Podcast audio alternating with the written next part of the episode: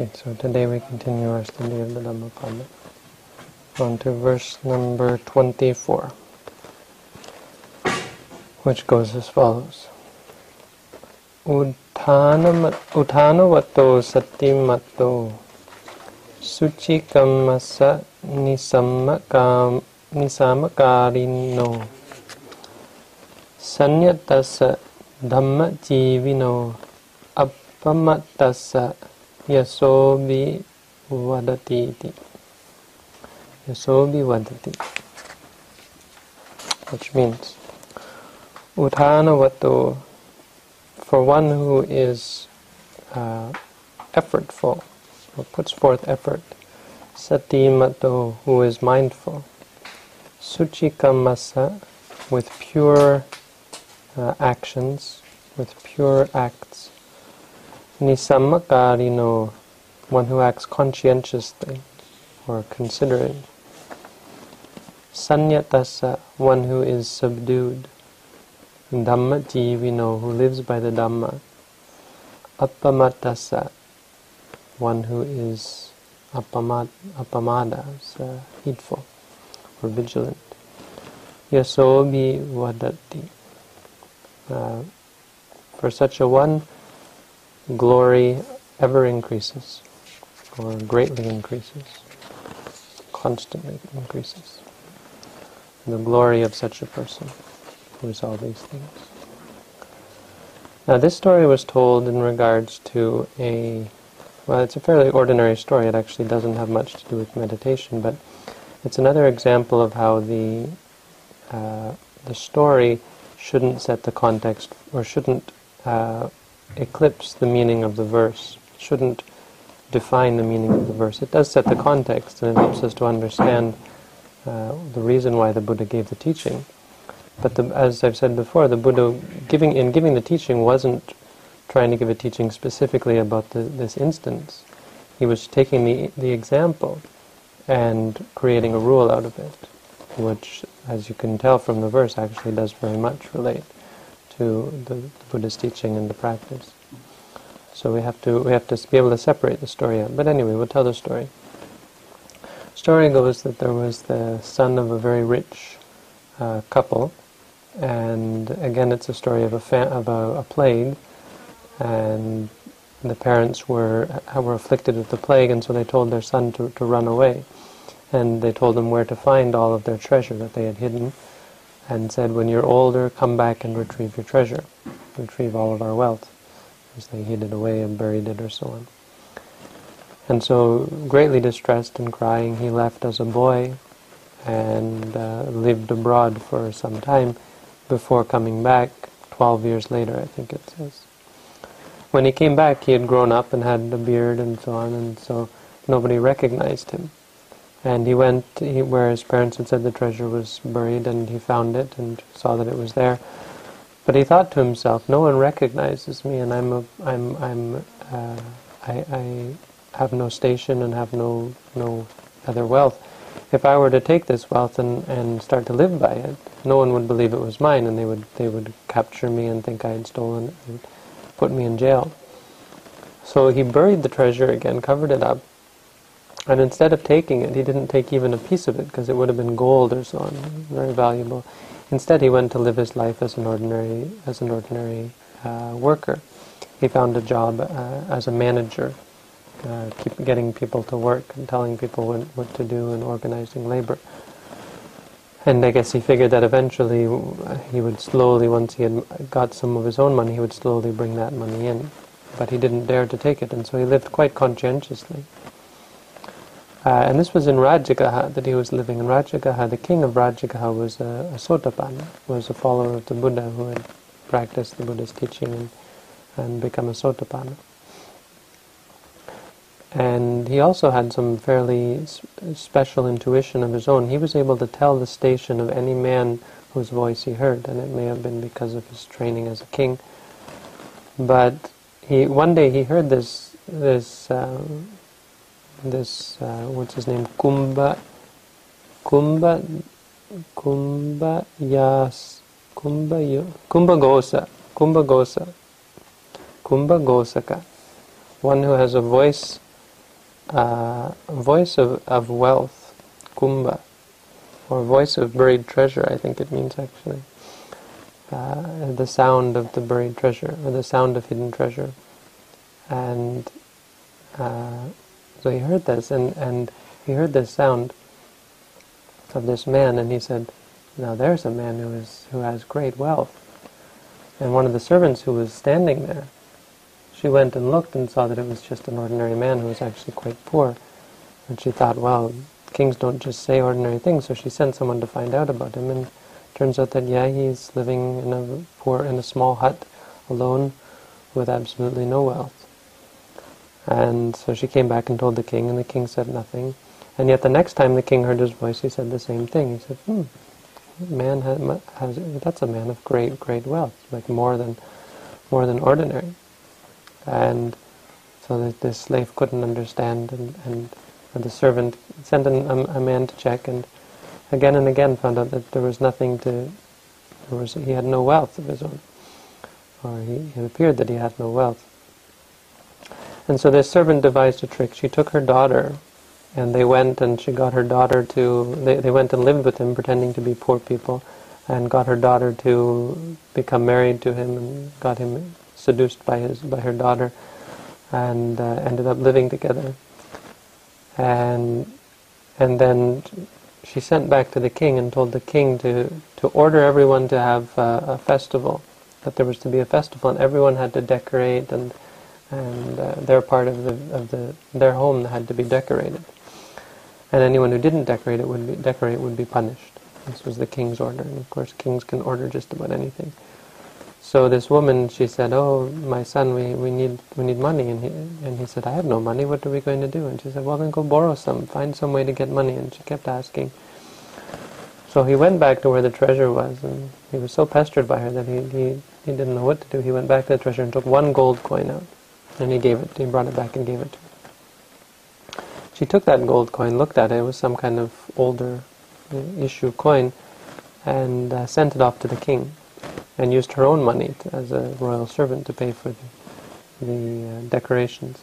And again, she had the, later on she had the king do the same thing again, and she pestered him again to get money for the decorations. And he went and got three, got uh, it says three more, but I don't think it's three more because in total there were only three. Anyway, in, total I think there were three uh, gold coins that she sent off to the king.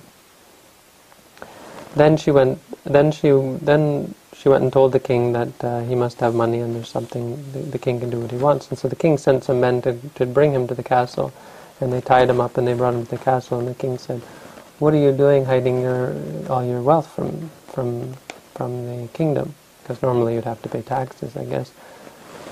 And he said, I have no wealth. Where would I, where would I have wealth? I'm just an ordinary, I'm working as a day laborer. And the king pulled out the three gold coins and said, then who are these? Whose are these? And he said, and he knew that the game was up, and he looked and he saw the servants, the royal servants had gone back, the mother and the daughter, and he knew that he was in trouble, and so he told the king, and the king said, how much money do you have? And he said, this much. And the king sent a bunch of carriages, got the money, and uh, and see, the thing was that they understood that it was his. He told the whole story of how he had been a, a rich people's son and that they had died and left the treasure to him and he didn't want to take it. And when they brought all this gold, it was amazing that this man, because you've got to think that during that whole time, it's amazing that he, greed didn't overcome, greed didn't overcome him, and he was able to live after being a rich, rich family's son, and he was able to live as a poor man. And so the king was quite impressed, and he said he made him a, a royal treasurer or banker or whatever, and gave him his own daughter in in marriage, or maybe this woman's daughter. It's not quite clear and took him to see the Buddha and said, Bhante, have you, I, I, can, look at this man, uh, the likes of whom has never been seen before. Even though he had so much money, he didn't ever, he was never tempted to go and take it, and he was content to live and to work and as his uh, work as an ordinary laborer for his life. This is the story. So the Buddha's reply was these two these two verses. Uh, showing how a person who acts properly, a person who is conscientious, a person who is mindful, a person who knows the consequences of one's actions, uh, for them glory increases. So by the sounds of it, it's it's actually quite a simple and mundane story, and it might actually seem to be encouraging us to uh, live to save up our wealth and so on. And for ordinary people, that it, it can be seen in that way, and people living in the world can see that hmm, when we work, we shouldn't become greedy and become attached to our wealth. We should still work hard even though we're wealthy, and we should be conscientious. And so many things here that are good in the world. Uttanavato, people should, living in the world, should be uh, hardworking. Satimato, of course, they have to be mindful. And when they do things, they have to do it conscientiously. That's nisammakarino, they have to be conscientious and do things methodically and do the right things. Suchi kamasa, their actions should be pure. So they shouldn't be treacherous and so on, and they should make their livelihood by pure means. As opposed to nowadays, you see people when they amass lots of money, they tend to become very corrupted and uh, and stingy and so many things, and as a result, now you see so much discord in the world over the, these rich people who refuse to support uh, or who have, have basically cornered so much of the wealth uh, in in shady and, and underhanded ways by cheating, basically by corrupting politicians, bribing politicians, and deregulation and so on, and all of this. So this is what is called asuchikamasa, impure deeds. So the Buddha said a person with pure deeds, this is how true glory comes about. Sanyatasa, person who is subdued. Uh, this means a, a, person who isn't uh, arrogant and isn't uh, rash, so who acts in a in a mindful, really in a mindful way, but doesn't isn't um, addicted to sensuality, always looking for new pleasures and so on. And Dhammajivi, you know, living by the Dhamma. So, of course, living by the Buddha's teaching, living by the truth, you could say. Uh, living truthfully and living according to, to goodness and righteousness. Appamadasa, a person who overall, and really all of these things are a description of appamada, of, of heedfulness. The person who is heedful and always on guard, for such a person, their glory increases. Yasa. Yasa can just mean fame, or, or glory is, a, I think, a good translation. And it generally can mean simply worldly glory. But what we have to do here is think of, of who the Buddha was and what he was what he was bringing to the world. And obviously he wasn't bringing people the teaching, yes, you should become bankers and treasurers and work hard to, to get the king's favor. This, so this obviously wasn't what he was saying. And in fact, if you look at it, at it and you think about it, and you think about who has the true glory, of all the people in India, of all people who have come out of India, uh, I can't think of one person in the history of India who has more glory than the Buddha. The second might be Gandhi, who came much later, of course, but you would have to think that, that of these two, there's no question that in all of India, of all the kings, you know, even King Bimbisara or King Ashoka, who came later, none of them have even a part of the glory of the Buddha. So then you ask yourself, uh, who, who, where does the true glory come from? And you can see that these these virtues apply far more to someone like the Buddha or to even to a Buddhist meditator than they do to this this banker who who acted in a, in a very noble sort of way in a mundane sense. But it was actually quite a mundane sense. He was still very much seems to be addicted to sensuality, falling for this this woman's daughter. Uh, and if you read the story, it was if you read the story, actually, he seems like a really nice guy. To tell you the truth, when these women came to live in his home, uh, and they started, first what they did is they cut his, his bed so that when he sat on it, it fell apart. Because there was only one other bed, and that was where his, the, the daughter was sleeping. And so, you go and sleep with the, my daughter then. She called, she said, Oh, son, you go and sleep with your sister. And of course, it didn't happen like that. It wasn't meant to happen like that. Uh, but what he said the, in the beginning is he said, you know, you guys are too much for me. When I was alone, I could come and go as I please. And now I've got all these troubles now that you've come. Which is really the truth. As you take on a family and, and a mother-in-law and, and children and so on, so much headaches and problems come. Uh, which was what he was realizing. But he fell for it. So, but anyway, th- these qualities, we have to remember the Buddha is not referring specifically to this uh, this example. He's using this example to show how these how this reality works, and it works uh, for all people, most especially for the, for us in meditation. So, what we should do is look at this verse in terms of its meditative applications, and we can use this guy. We can actually use this whole story as kind of an allegory. We can think of, of ourselves as working hard here in meditation, and you're working here, and actually you don't have uh, you don't have much salary salary in, in, in the sense that you're practicing and it seems like sometimes you're not getting much and you're working really hard and it's quite painful, quite difficult well, at times. It seems like, oh, here all I'm getting is bug bites and uh, not sleeping enough and no pleasure and no, no, no entertainment and so on. None of the, and not even good food and so on. So sometimes you think, oh, what's it all for? But what you're doing is you're developing all of these qualities. And as a result, well, you can look at, at what happens to someone with these qualities. This person eventually was recognized by a wise individual, a king, and a powerful individual. So be, you become recognized by the world, just as the Buddha became recognized by the world. And your, your glory, and we're going to put aside the idea of glory in the world, but here in his case, glory in the world came to him, but for you, glory in the Dhamma comes. So you become in the universe. And in fact, that's really what it is. The whole of the universe becomes um, or reacts to your greatness. And so many people who practice meditation will go on to become angels, will go on to heaven, or that's according to the text anyway. But even in this life, you become a great teacher, you become someone who people listen to, someone who people respect, the people who you find yourself surrounded by are good people who respect what you have to say, who listen to you, who care for you, who support you, and so on, um, because you have these things. So what are we doing in meditation to develop these? Well, the first one that we're developing is utana, utana which means effort.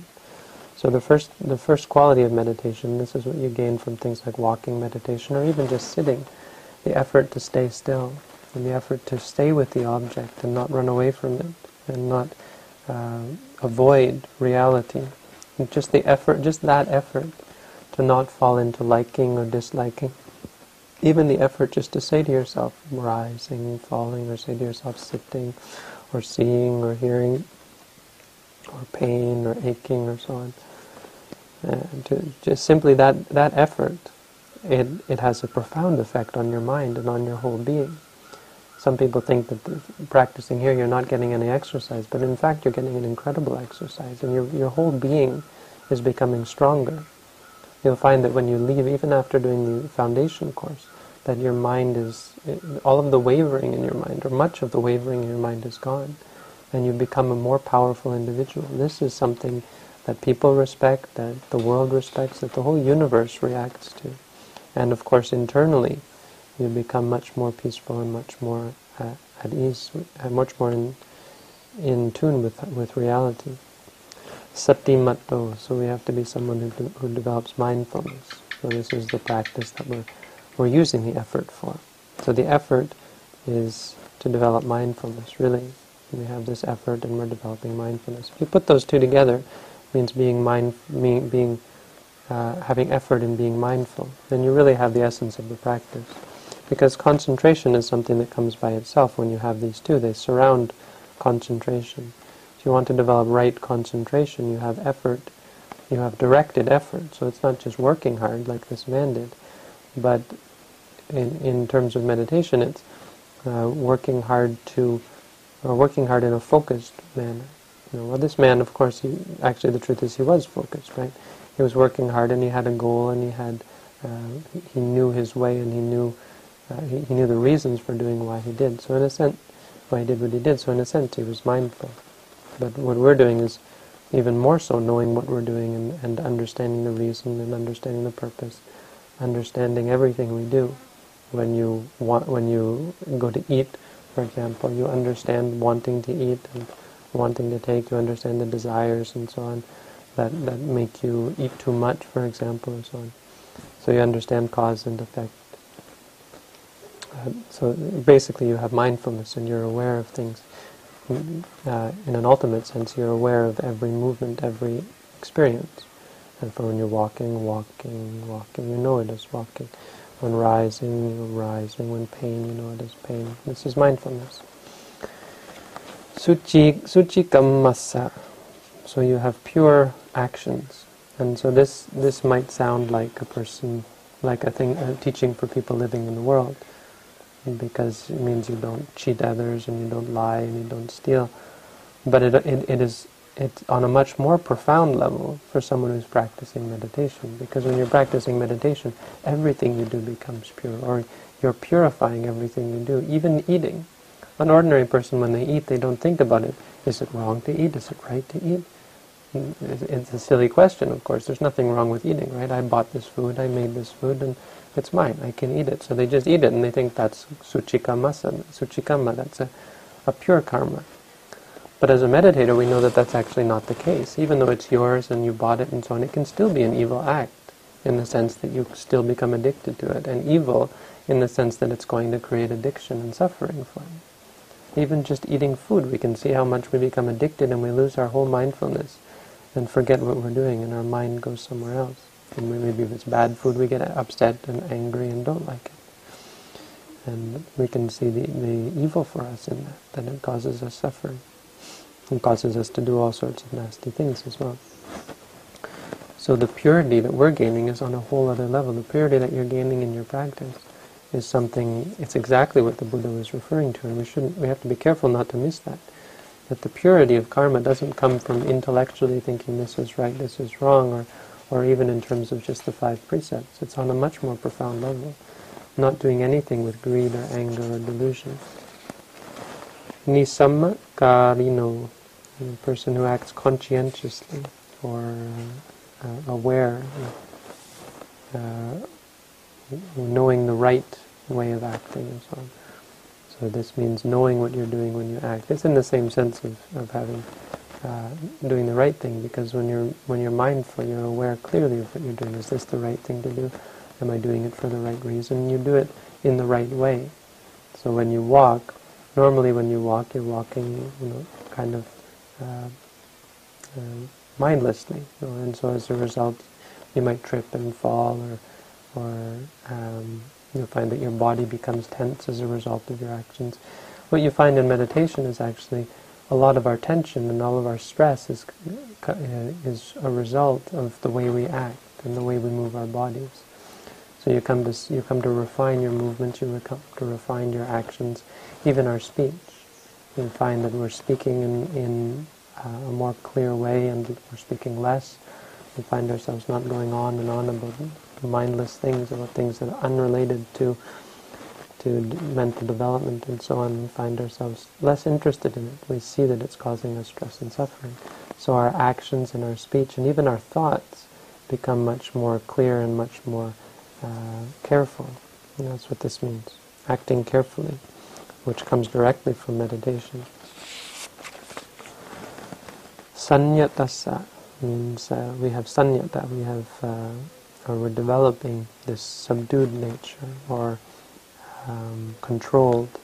Controlled in the sense that we're not letting ourselves go out of control. It doesn't mean you have to force yourself not to see things or hear things. It means when you see things, you're controlled in terms of just knowing it that it's seeing and not letting yourself get caught up in enjoying beautiful things or being angry at unpleasant things and so on, but falling into this partiality that, that brings you so much out of balance.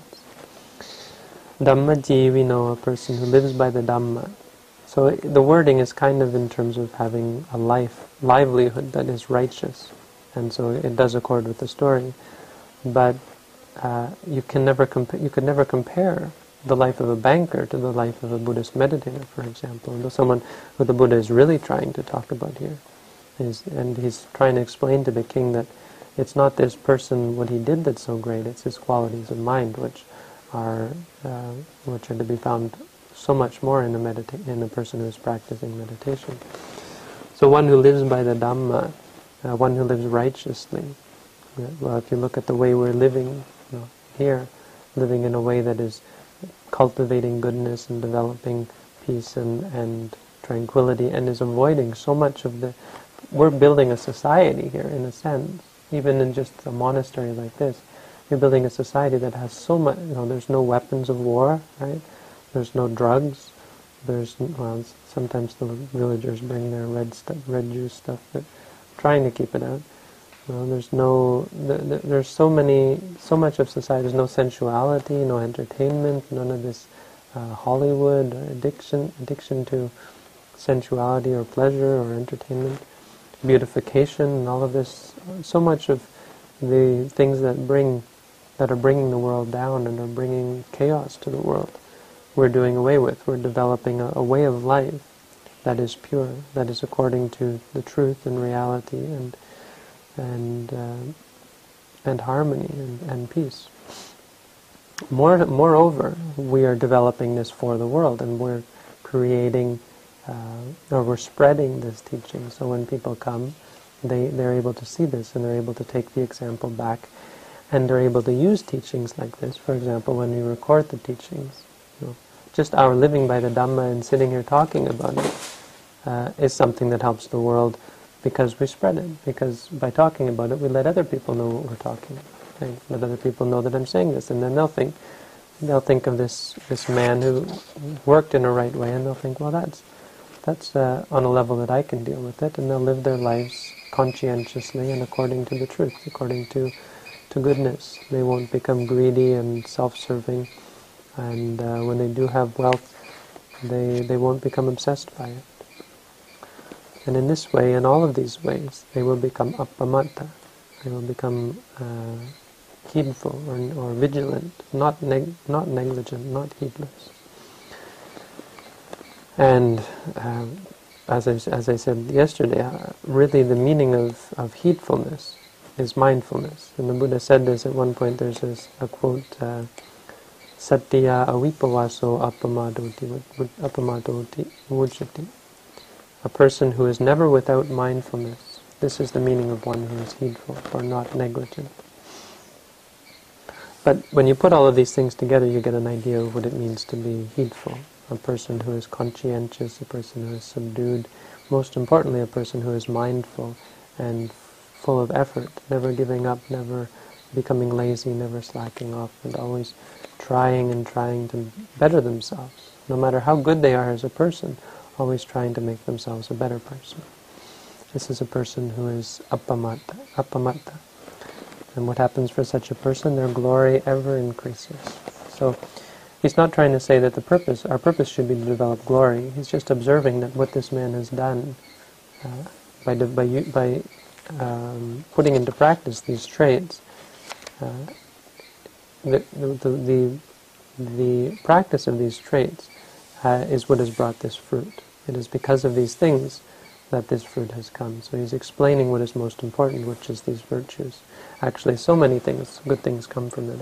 He's not trying to say the only good thing is that you become glorious, uh, but glory is is uh, most reserved for those who have these traits. People who work hard and work in righteousness and do good things for the world, as we can see that the Buddha did, and people like Gandhi or so on, who tried to help people, or said to have tried to do good things and bring peace and happiness and harmony and prosperity and glory in the sense of, of goodness and, and um, raising up people's consciousness and people's lives to happiness and peace.